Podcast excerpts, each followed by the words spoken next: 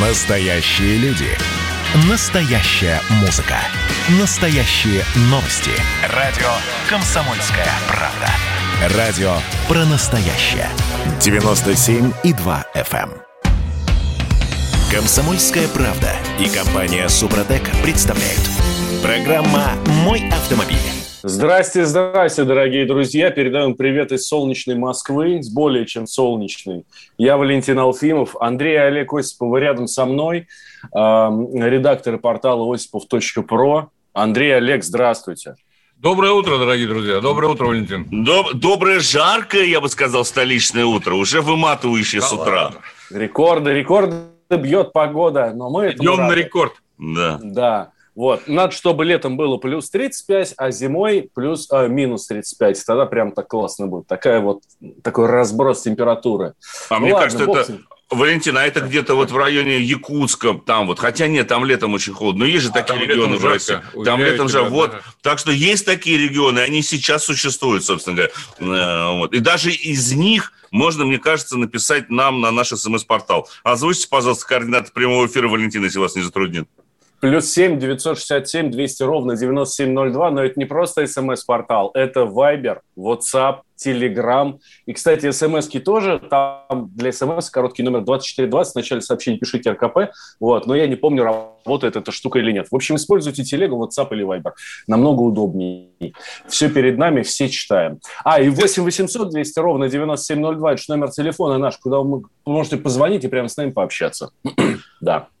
Между прочим, э, Volvo, о которой я чуть попозже расскажу, э, она тут проанализировала и рекомендует всем водителям, когда включаешь кондиционер, чтобы разница была 7 градусов с наружной температуры. Я думаю, что это просто пожелание. На самом деле, я сегодня ехал, разница была 10 градусов. Ну, кстати говоря, это рекомендация. Давайте сегодня действительно, сегодня жарко, сегодня очередной температурный рекорд в Москве, и вообще в Центральном федеральном округе, скорее всего, будет побед. Поэтому вот эта рекомендация а, вообще всем водителям. А, не надо ставить 19-20 градусов на своем автомобиле, даже если вам жарко, особенно в такую жару, когда вот за 30. То есть сегодня там 35-36. А, лучше, чтобы действительно разница составляла не больше 7 градусов. Если вы ставите ниже, то очень легко простудиться можно. К тому же не забывайте, что в машинах, ну, в большинстве автомобилей, в общем-то, у нас не атермические стекла стоят, только в машинах премиум-сегмента стоят атермические стекла, которые здорово блокируют ультрафиолет. Поэтому, когда вы ставите очень низкую температуру, у вас, получается, тело, грубо говоря, нагревается на этом очень жарком солнце, и кондиционер начинает судорожно гнать очень холодный воздух, пытаясь достичь там тех же самых 19 или 21 градуса. И не получается у него это сделать, потому что салон прогревается в любом случае быстрее.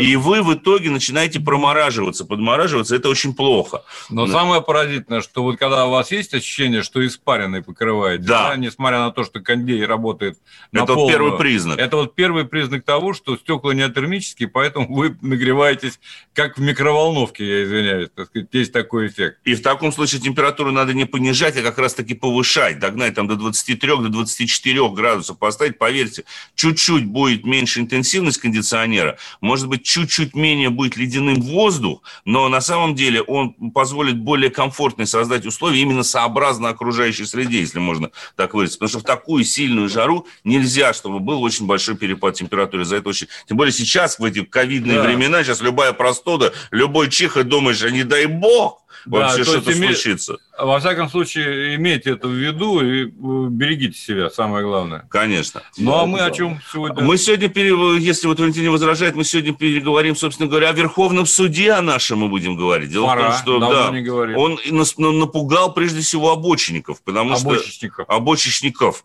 Да, есть такая, э, собственно говоря, такая вот, знаете, страшная вещь на наших дорогах, которая по-прежнему иногда встречается, это когда люди объезжают пробку по обочине. По-прежнему иногда, да ладно, ну серьезно, по-прежнему иногда, да этих людей море везде. Ты едешь на юг, обочечники, ты едешь по югу, обочечники, ты стоишь в пробке с дачи, там, например, из Сергиева Посада, моего любимого ненаглядного. Все, вся Ярославка забита этими тремя рядами этих обочечников, и за них стоят вот эти пробки дикие совершенно. Просто все только из-за них, только из-за них страдает водитель, не из-за кого другого больше. Согласен. Нет, если говорить серьезно, Валентин, я с вами согласен. Но вообще все в нашей стране, все ездят по правилам дорожного движения. Я знаю, что э, наши слушатели всегда придерживаются принципа «а ты не нарушай». А, вот. Ну, а если серьезно, то действительно а, Верховный суд теперь постановил, что даже если вы попали в дорожно-транспортное происшествие с таким вот обочечником, то виноват будет обочечник. Ура! В любом случае в любом случае, потому что, э, как бы то ни было, если он нарушает, вот я не буду цитировать сейчас различные квалификации действий по части 2 статьи 12, точка 13, Ты уже процитировал. 14, вот это вот я не буду, скажу так, если вы нарушаете правила дорожного движения, то вы должны уступать всем. И вот этот вот принцип, на самом деле, заложенный, мне очень понравился. Он справедлив. Он справедлив в данном случае. Ну, потому что, давайте будем откровенны, дорогие друзья. Мы с вами все равно правила дорожного движения иногда нарушаем. Я сейчас говорю не конкретно про обочинников. Обочинники – это беда. Я согласен, Валентин, с вами, что это, из-за них образуется еще большая пробка, особенно когда едешь вот на юг, ты понимаешь, ну что ты самый умный, и так стоим, да, а потом они начинают вклиниваться, пробка начинает становиться еще больше, это действительно проблема. Да, но сейчас, слава богу, с ней все-таки отчасти борется при помощи камер, потому что камер, по крайней мере, в таких местах, где обочечники встречаются чаще всего, как отдельный вид растений, их ставят как раз-таки, камеры я имею в виду, как раз-таки в таких местах, чтобы фиксировать э, вот, и подрезать э, соответствующим образом. Но ведь бывают такие ситуации, что мы действительно нарушаем, многие нарушают правила, другие правила дорожного движения, да, и вот тут вот этот принцип, он ведь будет распространяться на все, на любые. Получается, что теперь нарушения и на любые дорожно-транспортные происшествия. То есть, если ты нарушил изначально, то ты, получается, виноват? Получается виноват. так? Да. Мне, честно говоря, удивительно, почему раньше так не было. Да? Я сейчас Конечно. приведу пример, э, потому что мы как-то все общими словами говорим. Я приведу пример да, наш слушателей, собственно, его приводят и наши коллеги, которые там материалы пишут в прессе, да. Вот, знаешь, едешь ты по дороге, никого не трогаешь, справа у тебя э, там выделенка, например, и ты э, поворачиваешь со своего ряда направо, а по выделенке несется по прямой там какой-нибудь придурок. Вот. И э, он в тебя врезается. Получается, что ты поворачиваешь направо и не посмотрел в зеркало, не пропустил тех, кто там едет, а его там вообще быть не должно. Но суд там, ну вот в той ситуации, которую там нам описывают, именно водителя, который поворачивал, э, э, признал виновным. Ну, это, я не понимаю, почему так не, не, нельзя. А я объясню. Понимаете, вот это, кстати говоря, действительно очень э, такая забавная коллизия, которая встречается чаще всего в городах таких вот, как Москва, как Санкт-Петербург. Потому что, когда мы поворачиваем направо... Ничего себе забавная, трагическая за, коллизия. За, да, тра, ну, трагическая, Драматическая. Дело в том, что есть правило помеха справа, так называемое, да? Или правило правой руки, его еще называют и так далее. То есть мы, конечно же, перестраиваясь в правый ряд, даже ну, в тех ситуациях, когда вот там была выделенная полоса для общественного транспорта, потом она вдруг закончилась, и нам нужно сменить ряд для движения, чтобы повернуть направо, мы на самом деле теоретически должны пропускать те машины, которые там едут. Конечно, вы правы, Валентин, в том смысле, что теоретически и практически там должны находиться, должен находиться только общественный транспорт, автобусы и такси. И их мы должны пропустить, а, к сожалению, по правилам движения. Ну, как правило, в, э, в большинстве ситуаций проезжают через одного. Да, ну, посмотрите, допустим, как организовано движение. Те, кто живут в Москве, прекрасно знают, как организовано движение, к примеру, на Рижской стакаде. Да, это же ужас, когда для поворота ну, Я направо... сейчас про нее же думаю. Да, вот ровно да. про нее, да жуть. Там жуть на самом деле, потому что вы направо пересекаете автобусную полосу, а она разрезает три полосы для поворота фактически, да, э, идет по диагонали дальше по проспекту. Но это надо иметь большой ум, чтобы так организовать, между прочим, да, движение. конечно. Это тоже безобразие. Это самое главное, это самое основное вообще. Претензия всегда в таких местах к тем, кто так нарисовал, да, потому что там, видимо, ум не... Я тут недавно, ой, я тут да сейчас... вчера мы с тобой вчера, ехали. Вчера, где это, это было? Вчера, вчера, значит, мы, это, это было, по-моему, на, на Садовом кольце. Значит, там положили асфальт, асфальт. Валентин, я не знаю, ездили вы там лет, участок Садового кольца от проспекта Мира до трех вокзалов. Да, значит, нарисовали Буквально новую разметку. Три дня назад. Три дня да, назад. Вот, был да. без разметки еще, кстати. Вот, сейчас нарисовали новую разметку. Это гениально вообще. Рисовал ее человек нетрезвый. Это, это явно, потому что там теперь Она разделительная кривая. полоса петляет. Она в форме восьмерки сделана. Я никогда такого не видел. Причем видно точки, где была прямая линия, вот остались такие наметки, знаете, иногда да. разметку делают дорожники до нанесения, основной разметки делают маленькие точечки, чтобы обозначить там, где раньше была полоса. Да, конечно. Вот видно, что раньше дальше по точечкам идет прямая линия, а это как будто бы восьмерочку кто-то как конусы расставил, и она все время петляет. Ехать так забавно, особенно на скорости 79 км в час, а полосы же узкие, там так теперь хорошо можно так управлять автомобилем, потому что ты все время восьмерочку проходишь на, это, на автомобиле, как вот между шашечек теперь там едешь. Очень, собственно говоря, весело. Я знаю ответ дорожников возможный. Какой же? Асфальт поплыл. Э, асфальт Мы правильно, поплыл. ну, конечно. Да. Вот асфальт поплыл. Так вернемся, собственно говоря, к обычникам и той ситуации, когда мы поворачиваем направо и должны пропускать тех, кто там движется. Есть большая проблема с теми, кто туда выезжает, не имея на то оснований, а именно водителями, нарушающими правила дорожного движения. Именно поэтому понадобились разъяснения Верховного суда. То есть вот когда мы... Э, одна ситуация, когда человек в принципе ехал по обочине, и мы его не пропустили, в таком случае он будет виноват. Именно об этом сейчас сказано в решении суда. И другая ситуация, когда мы не пропустили человека, который ехал по полосе для общественного транспорта, но при этом не имел права там находиться. Так, а какая разница? Ну, как бы, вот получается, разница есть, потому что он все равно двигался по полосе. Там полоса, предназначенная для движения, а не полоса, как обочина, которая не предназначена для движения транспорта вообще. Поэтому в таких случаях инспектора ГИБДД могут трактовать такую ситуацию как непредоставление преимущества а, транспортному это кто сколько средству. денег даст? Вот, все понятно. Вот, вот. Поэтому вот здесь и возникает вопрос, что такие ситуации, вообще двойное толкование в правилах и в любых законах, это всегда плохо. Его быть не должно. Должна быть однозначная трактовка того или иного деяния, если хотите, как бы это модно не выраж... сейчас не звучало. Да? Должна быть однозначная трактовка той или иной ситуации, которая происходит на дороге. И, конечно же, должна быть однозначно четкая и понятная разметка и соответствующие знаки установлены, чтобы никто не путал, и в случае чего можно... Программа «Мой автомобиль». Просыпайтесь, вставайте, люди православные! В эфире радио «Комсомольская правда». Я Сергей Мордан.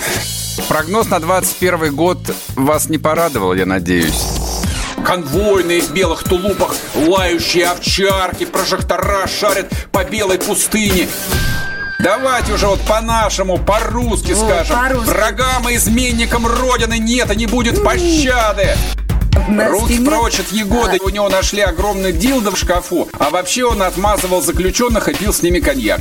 Каждое утро в 8 часов по Москве публицист Сергей Мардан заряжает адреналином на весь день. Мне кажется, это прекрасно. Комсомольская правда и компания Супротек представляют. Программа «Мой автомобиль».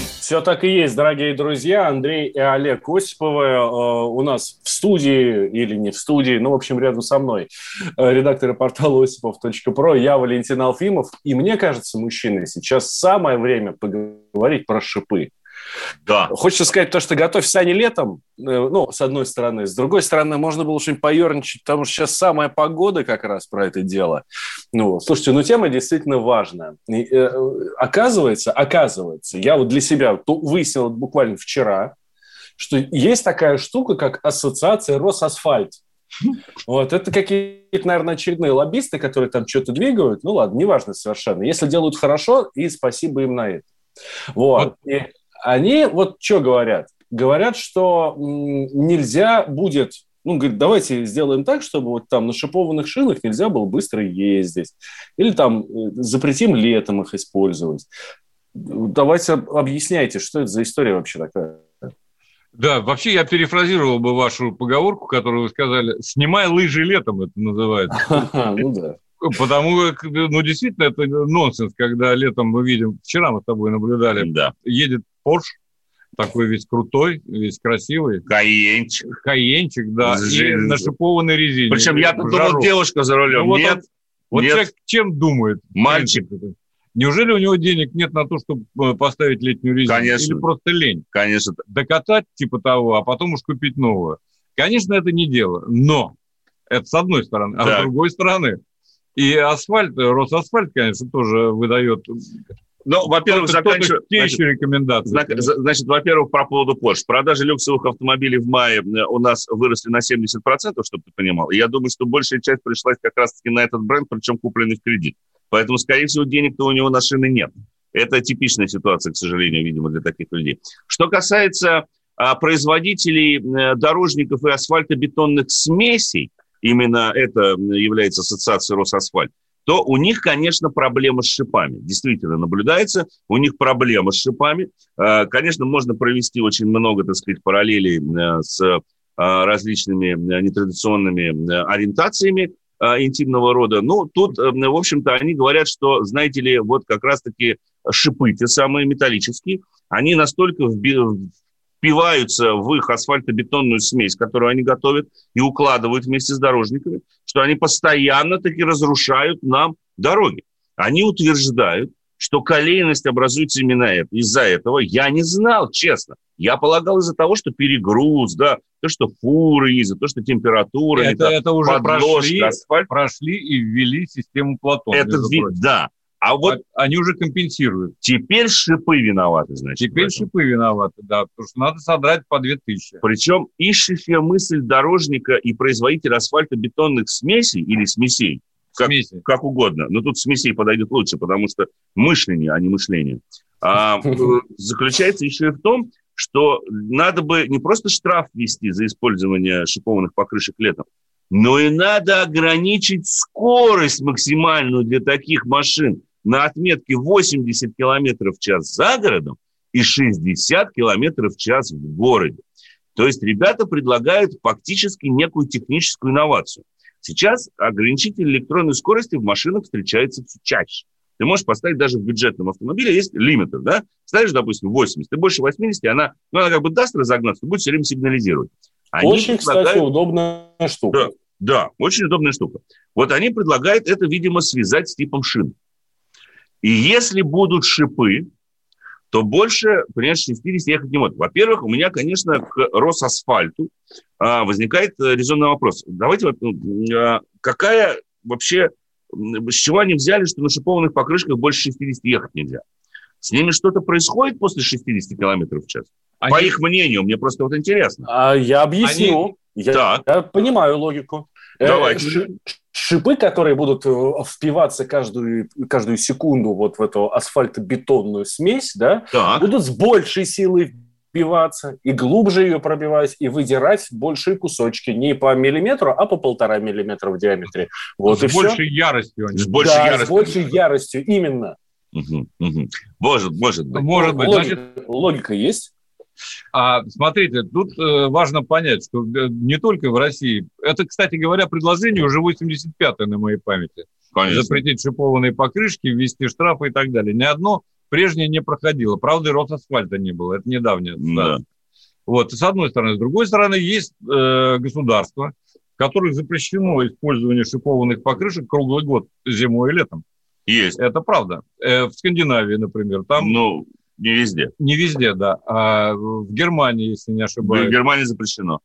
Но во Франции запрещено. Там решается проблема по-другому. А, собственно говоря, там э, гарантируют дорожники идеальное полотно и зимой, и летом. Да. Никаких э, оледенений, никаких снежных покровов, ничего подобного. У нас, к сожалению, в масштабах всей страны это сделать невозможно. И поэтому придумываются вот такие штуки. Теперь, что касается э, покрытия. Да. В тех странах, где разрешена шипованная резина, покрытие от шипов не страдает. Я сам был свидетелем. Нет, ты понимаешь, это уникальный скандинавский асфальт. Производитель, который Сканд Асфальт, ассоциация, наверное, тоже есть. Эм, Скан Асфальт. Скандинавиан Асфальт, да. Он не имеет никакого отношения к мазо... Ой, простите, к кросс, кросс-асфальту. Да, вот с, с, с этими мазохистскими шипами. А это разные. Там асфальт свой, уникальный разработанный Поэтому и неповреждаемый. Держит. И он держит. А у нас пока его нет. Либо очень дорого. Значит, вся а вот когда проблемы, да. деньги, когда деньги, когда деньги, Согласен. вот тут как раз-таки вот тот самый корень и возникает. Покруче, чем шип встает. Валентин, дорогие друзья, надо сказать честно, что вся проблема в том, какие смеси. Да. Смесь, вот. которая не способна выдержать хоть зимой, хоть летом асфальт, смесь, по которой неизбежно кто бы по ней не проехал, образует колеи. Да. Что на МКАДе каждый год одно и то же, что, на других трассах, так сказать, совершенно легко ввесить. Это ж не бордюр, который раз и поменял. Короче говоря, весь вопрос в качестве вот той самой смеси. Или смеси, да. как позволили выразить. Это кросс-асфальт. А, а на самом курс. деле эта смесь от чего такая плохая получается? От того, что надо все-таки э, как-то поскромнее быть в смысле процента отката.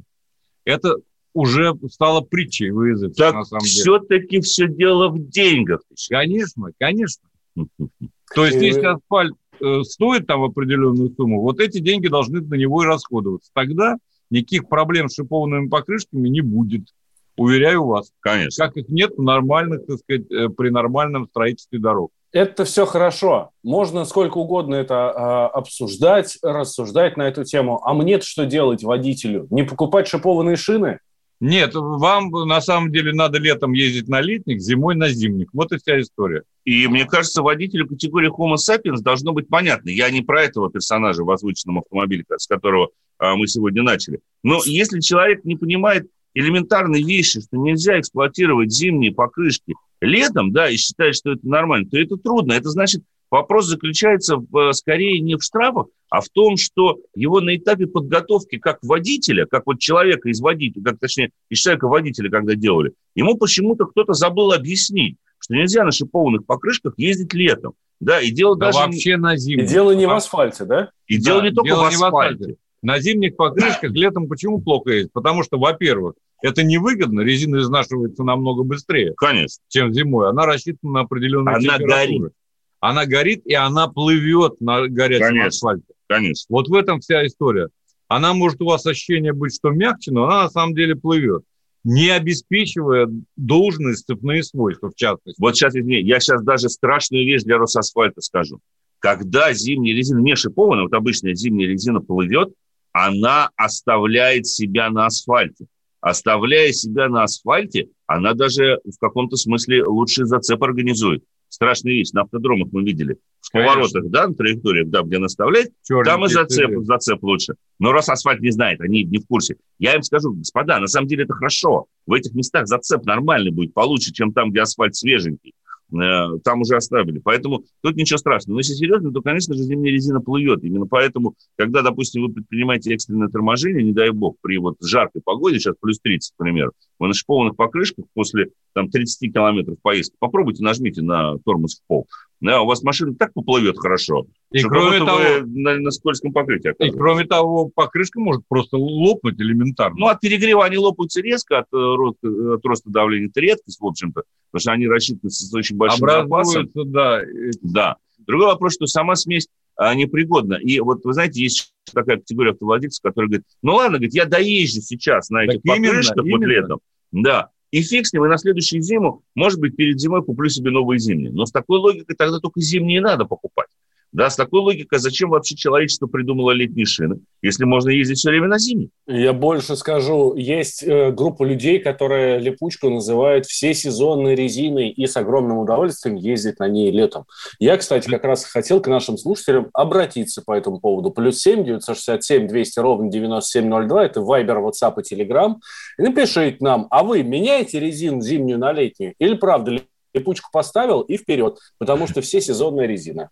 Вот. Да, я вот тут у нас, поскольку немножко осталось до перерыва, скажу, что э, липучки, во-первых, не существует, это по большей части маркетинговый ход, да, ну в 99% случаев. Да, Окей, маркетинг. ну не шипованная зимняя. Не шипованная зимняя, да, это тоже, собственно говоря, э, проблема. И вот как и все сезонные резины, как таковой, вот этого понятия тоже во многом нет. Это как средняя температура по больнице, не то, не все.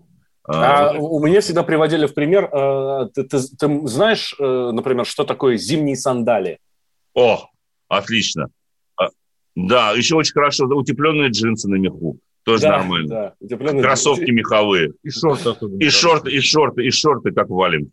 Ладно, давай после новостей продолжим. Программа «Мой автомобиль». Горбачев уже давно не у власти, но все эти годы идет суд над ним. Судят жестоко, приговоры выносят размашистые, безапелляционные. Нередко расстрелять. И некоторые готовы лично этот приговор привести в исполнение. Здесь нет равнодушных. Судить Горбачева легко, понять его трудно. Так кто же он, Михаил Сергеевич, созидатель или разрушитель? Слушайте аудиосериал «Однажды в Советском Союзе». Невероятная история Горбачева. С понедельника по среду в 10 часов вечера по московскому времени.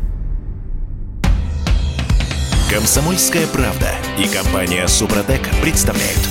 Программа «Мой автомобиль». Так и есть. Прямой эфир, радио «Комсомольская правда». Валентин Алфимов, Андрей Осипов, Олег Осипов, редакторы портала осипов.про. Говорим здесь про всякое важное, интересное. И вот я, кстати, в прошлой части задал вопрос нашим слушателям. А мы же по всей стране вещаем, и это очень важно. Mm-hmm. Да, про резину. Меняете, не меняете. И вот нам из э, Ессентуков пишет наш слушатель. Пацаны, у нас зимой три дня в году минус 5, остальное время плюсовая температура. Шипы брать смысла нет, поэтому без шипов, но зимняя, ну та липучка, да, про которую я говорил. Вот. Поменял на летнюю три недели назад, потому что было лень. Вот, это наш персонаж. Про него же говорили мы в прошлой части. Ну, практически, да, Валентин, на самом деле, практически. Но а, в данном случае это Э, хотя бы шипы не используются зимой. Ну, как было бы странно зимой ездить на шипах, это, конечно, такое. И по поводу, вот подводя итог, как бы своеобразный, да, я бы хотел сказать насчет сезонки, ребята, не э, особенно рассчитывайте на нее, потому что это резина, конечно. которая как следует не работает ни летом, ни зимой. Да. Вот когда ты делаешь нечто среднее, все погодное, никогда не получается хорошо и для того, и для другого сезона. Ну, вот из Новосибирска нам тоже пишут, что в Новосибирске зима, понятное дело, суровая, поэтому только шипы по дорог просто невыгодно делать качественно. Это да, действительно так, это неплохое резюме. Вы давайте подведем. Перейдем действительно к автомобилю, Валентин, если у нас их не несколько. возражаете. Да, да, у, да у нас давайте. несколько автомобилей. Да, если у вас, уважаемые слушатели, будут, кстати говоря, какие-то вопросы, пожалуйста, э, пишите 8 967 200 ровно 9702, это адрес Viber, WhatsApp, мессенджеры все электронные, открытые, пожалуйста. С а чего да, начнем? А давай начнем с семейного универсала, который да. я вчера, первые впечатления расскажу, который я вчера заполучил. Поступил к нам на длительный тест. Да, Volvo V60 Cross Country. Это автомобиль... Новый. Новый, совершенно правильно. А, в 2020 году выпущенный. А, идеально подходящий для э, семейных путешествий, вне всякого сомнения. Да. Почему я так сказал? Потому что вот я в него сел, и я сразу э, почувствовал то, что я всегда испытывал в автомобилях Volvo. Это необыкновенный уют. Угу. Вот что касается комфорта салона, то здесь Volvo, пожалуй, э, даст фору многим другим производителям, в том числе в премиум-сегменте. Мне понравилась очень необычная обивка сидений. Да, она не такая дорогая, там есть кожа. А но... это не кожа. А нет, а в середине ткань. Да. И она как, это... он, как какая ткань Макинтош, что ли, не знаю, напомню. Да, очень симпатично Очень фактурная такая. Во-первых, стоит дешевле. Да. Во-вторых, симпатично выглядит. Э, не потеешь. Вот, в жару особенно в жару актуально, никаких кстати. проблем нет, да. А, то есть в этом смысле вот салон уютный, уютен во всех мелочах, в том числе и в качестве обивки. Разумеется, мы взяли с тобой относительно бюджетную версию, потому что да. ну, нет проекционного дисплея, который в других версиях присутствует. Да, вот э, тканевая обивка, которая, с моей точки зрения, даже предпочтительнее. Чем кожаная. Вот, во всяком случае, в такую погоду совершенно определенно.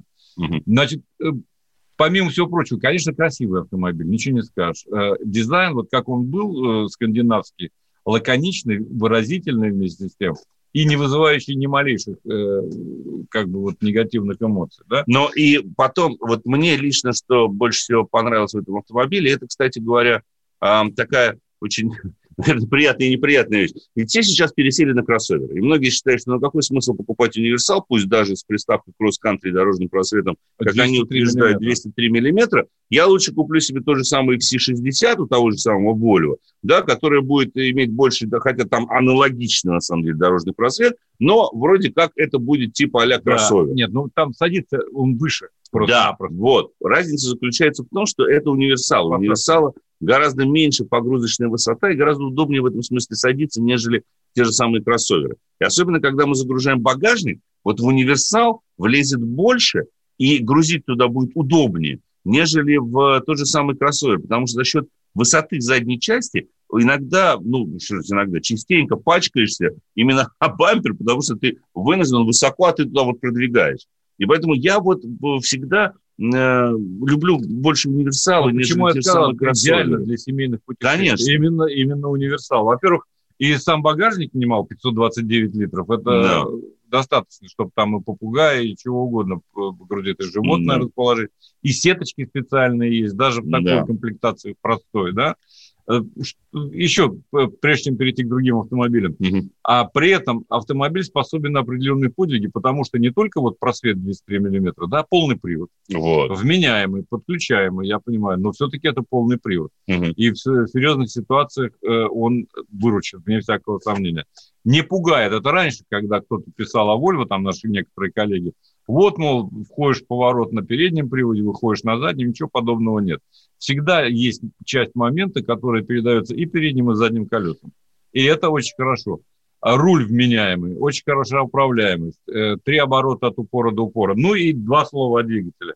Двигатели только двухлитровые, у Volvo, как всем известно, да. В данном случае речь идет о бензиновом силовом агрегате а, мощностью 250 лошадиных сил, да. И причем вот этот момент 350 ньютон-метров, он в широком диапазоне от 1800 до 4800. Поэтому автомобиль весьма э, динамичный. Восьмиступенчатая коробка передач. Ладно, еще... Поездишь я еще, понял, да. У нас в течение месяца еще будет эта машина. Да. Да. Мужики, а разрешите я про от Конечно. себя вот про эту машину добавлю, тоже не, удалось неделю на ней поездить. Э, абсолютно убежден, что это, и с вами согласен, это идеальный автомобиль. Идеальный. Согласен. Сто процентов. Вы знаете, Валентин, вот вы знаете, вот это вот, надо снобство оставлять. Я вам сейчас расскажу о другом идеальном семейном автомобиле, именно российском. Вот, а я знаю. Давай, вот. давай. Он у нас почти два месяца подо мной поездил и жив. Имя ему, собственно говоря, Дастер, конечно же, нового поколения, причем с механической коробкой передач, прошу заметить. Пусть и с самым мощным мотором 1,33 литра на 150 лошадиных сил. И вот этой мешалкой ты работаешь. Этой мешалкой ты работаешь. Да, но чертовски удобно, потому что всем известно, первая передача там ну, очень короткая, поэтому трогаешься там со второй, и это приятно, хоть в какой-то момент вот именно старта со светофора ты чуть медленнее, но за счет того, что вторая передача все равно длинная, ты вытягиваешь очень хорошо. Это характерная такая особенность.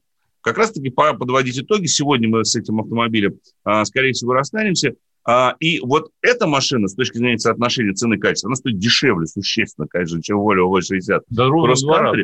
Да, идеально. в два раза и комфорт. Идеально как раз-таки для России. То есть это меньше полутора миллионов рублей стоит топ-комплектация этого автомобиля с механической коробкой передач и, естественно, с полным приводом. Значит, во-первых, по поводу расхода топлива. Реальный расход топлива а, составляет около 8-9 литров на 100 километров. Это то, что было проверено испытанием. Это вот. приятно. При моем стиле езды это хороший, на самом деле, показатель. Да, раз уж ты заговорил, да. у Volvo такой же расход. Представь ну, себе. Вот. 7,6 смешанного. Я понимаю, но... Э, а эта мощность несопоставима? Да, ты ездишь все-таки немножечко, у тебя смешанный цикл, вот я езжу это... исключительно по городу. Вот за это ты заплатил? Да, вот за это ты тоже заплатил, согласен. Тут вот разница есть. Значит, из недостатков, которые вот в Дастере, собственно говоря, бросились. Ну, конечно же, а машина фактически э, очень хорошо проведенная работа над ошибками прошлого поколения. Больше места сзади, гораздо лучше шумоизоляция, гораздо лучше эргономика за рулем, гораздо лучше передние сиденья, они действительно удобны. А, естественно, руль получил регулировку наконец-таки по вылету, э, что тоже приятно. В принципе, к эргономике особо больших нареканий нет. Я бы чуть-чуть добавил регулировки руля по вылету. Из таких недостатков, что вот бросается в глаза именно при каждодневной эксплуатации, это, к примеру, очень низкие подстаканники, которые теперь расположены в центральном туннеле между водителем и пассажиром. Они именно не глубокие, поэтому любая бутылка оттуда выпадает. И чтобы туда не ставили, оно всегда оттуда летает. Вот стакан, допустим, из э, какой-нибудь бумажный, да, большой, там будет более-менее держаться, а пластиковая бутылка уже летает. А, есть вместительные карманы в дверях, но они настолько вместительные, что одна бутылка, опять же, ее нельзя поставить под углом, она все равно туда провалит. Туда нужно загружать как минимум 2-3 бутылки, чтобы они не гремели. Потому что карман слишком вместительный, но никакой формовки нет. Очень много USB разъемов, это приятно. Можно всегда подзарядить гаджет как на переднем, так и на заднем сиденье. Но вот сейчас в жару сразу видно, что не хватает дефлекторов, подводящих холодный воздух назад. А зимой обратная сторона медали будет то, что, соответственно, сзади будет прохладнее, чем спереди. Все-таки основной поток воздуха, как при охлаждении, как, так и при нагреве, идет из передней части салона. Да, есть подача воздуха в ноги, но никаких дефлекторов на центральных стойках, которые бы подавали воздух, вот сейчас жару это актуально, назад нет. Поэтому задним пассажирам немножечко жарковато спасает то, что можно заказать тонировку задних стекол. Вот это на самом деле действительно удобно. Багажник вместительный, очень хороший. Я бы э, решительно не советовал отказываться от разделителя фирменного багажного отсека. Там есть специальный вставки, он сделан из такого очень плотного поролона, стоит недорого, но очень хорошо и функционально, потому что позволяет багажник достаточно вместительно разделять на отсеки, и причем их размер можно всегда э, варьировать. По ходовым характеристикам система полного привода ни разу не перегрелась, хотя эксплуатировали ее в том числе на ну, достаточно жестком режиме. Первая передача, естественно, как я сказал, уже не нужна, она короткая, она как раз-таки для бездорожья, на ней вот ее включил и ползи себе ползи.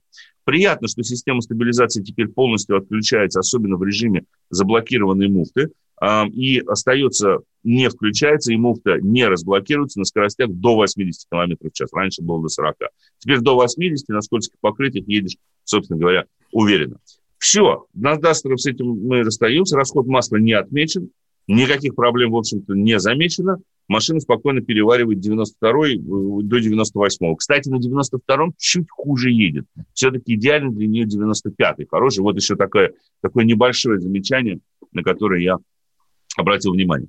Есть а, еще одна минута. Есть у нас еще минуточка, я так понимаю. Да, да, минутка есть как раз. Как раз минуточка вот, есть. тогда два слова. Еще если одна машина, есть, да, дорогие как друзья, раз не тоже Если у вас есть лишних 10 миллионов, ну, чуть меньше на, на Классовая ненависть да. такая небольшая. А если вам э, в машине не, не столь важны гаджеты, сколько ходовые качества, тогда обратите внимание на Lexus LC500. Да. Это тачка, э, я прошу прощения за жаргон, это автомобиль который вызывает восхищение не только внешним видом, но и за своими все. ходовыми качествами. И за всем все. Такое. И хорошего дня нашим уважаемым Мой автомобиль. Давайте не будем растекаться мыслью. Единственный человек, который может зажигательно рассказывать про банковский сектор и потребительскую корзину – рок-звезда от мира экономики Никита Кричевский – ну, мы, конечно, все понимаем, у нас рекордный урожай, у нас же миллиард есть, мы этим гордимся. А хлеб закупали за границей. В 2003 году Борис Абрамович предлагал мне стать папой римским. Я отказался. Он разбирается в мировых трендах, строит прогнозы и знает, что надо делать. У меня есть встречное предложение. Если вы нам намекаете, мол, вы там смотрите, да, так вы национализируете эти холдинги. Какие проблемы? По средам в 17.00 по Москве. «Экономика» с Никитой Кричевским. На радио «Комсомольская правда». Я буду резок, я буду краток, я буду четок. «Комсомольская правда» и компания «Супротек» представляют. Программа «Мой автомобиль». А это мы вернулись в студию радио «Комсомольская правда». Я Валентин Алфимов. И в этой четверти часа у нас не совсем традиционная история от Александра Пикуленко. Нет-нет, это не то, о чем вы подумали. На этот раз речь пойдет о путешествии на завод «Феррари». Он расположен на севере Италии, в городке Маранелло. Ежегодно завод «Феррари» выпускает несколько тысяч невероятно быстрых и неприлично дорогих авто. Но проблем с их продажами не возникает. Однако реалии таковы, что для более чем 90% населения населения земного шара Феррари так и остается мечтой, зачастую несбыточной. Но слово Сан Санычу. Предыстория. У каждого культа есть свой центр притяжения. Для тех же, кто исповедует культ Феррари, такой точкой на карте является итальянский городок Маранелло. И если бы предложение съездить на завод, а потом покататься на Феррари разыгрывалось среди публики, то конкурс был бы несколько тысяч человек на место. Те, кто любит Феррари, понимают толк в двигателях, и они оценят подход принимающей стороны, который начинается с моторного цеха. Ходить по территории завода нельзя. Чтобы никто из посетителей не подсмотрел ничего лишнего, всех немногочисленных гостей, допущенных к экскурсии, сажают в небольшой красный автобус с эмблемами Феррари. И вот он цех моторов. Сердце и завода, да и любого Феррари тоже – чистота стерильная. Здесь ручной неторопливый труд совмещен с новейшими автоматизированными линиями. Всех обязательно приводят на участок запрессовки седел и втулок клапанов в головку блока. Манипулятор погружает деталь в жидкий азот, а потом устанавливает ее в предварительно нагретую головку. Зрелище завораживает. У нас на автовазе делают то же самое, правда с немного иным результатом. Кстати, двигатели здесь собирают для себя и для Мазерати, а еще на запчасти. Автобус едет вдоль корпусов завода, признанного лучшим предприятием Европы. Вокруг стоят готовые кузова. Их привозят из Модены. Там, на заводе Скальетти, умеют работать с алюминием. Как известно, кузова у Феррари алюминиевые или углепластиковые. Вот и главный конвейер. Непривычно видеть столько Феррари сразу. Сборка автомобиля начинается с испытательных моторных стендов. Каждый восьмицилиндровый мотор проходит один час обкатки, а 12-цилиндровый – три часа. Конвейерных ниток тоже две. Одна для 12-цилиндровых машин, другая для 8-цилиндровых. Работают итальянцы неторопливо. На каждом из 44 постов машина задерживается минут на 25. Всего же одну Феррари собирают два с половиной дня. Готовая машина проходит обкатку 50 километров. И как с особой гордостью говорят на заводе, в каждой присутствует что-то индивидуальное – Работая на Феррари, люди очень гордятся. Свою красную форму с наклейками спонсоров они не торопятся снять после смены и оставить в раздевалке, а наоборот, гордо выходят в ней из завода. Маранелло – городок маленький, и окончание работы на Феррари здесь видят все. Когда много людей в красном неторопливо выходят из ворот и в основном идут пешком, реже разъезжаются на велосипедах или мотороллерах. На красном Феррари своей сборки домой не уезжает ни один. После завода программа продолжается в открытой в 1990 году галерее Феррари с постоянно обновляемой экспозицией знаменитой марки – даже для случайных посетителей это весьма волнительное место, а для тех, кто разбирается в автомобилях, место почти святое. Расположена галерея буквально через дорогу, но все равно везут в красном автобусе. Первый зал отдан Формуле-1. Здесь собрана машина, которые создавали легенду фирмы. Сбоку маленький зал с автомобилями для гонок на выносливость. После фильма «Форд против Феррари» здесь остается надолго, пытаясь понять, а на какой модели ездили киношные герои. Тут стоят потрясающие машины. Первые Ferrari тип 166 Spider Corsa и модель, названная в честь сына Энца Dino 206S и Лимановское купе 375+. Под так называемые дорожные машины отдан третий зал. На самом почетном месте Ferrari La Ferrari – ее производство закончено, а замены пока нет. Кроме автомобилей, здесь множество документов, от чертежей до гоночных афиш, рассматривать которые не менее интересно и познавательно. Кроме всего прочего, здесь восстановлен кабинет самого Энца Феррари. Увидеть автомобили можно и на ходу. Они частенько проезжают по улицам городка. Иногда за рулем сидит заводской водитель-испытатель, а иногда какая-нибудь заезжая знаменитость. Еще в программе присутствует замечательное историческое место – ресторан «Кавалино», в вольном переводе с итальянского «конюшня», где частенько обедал сам сеньор Энцо.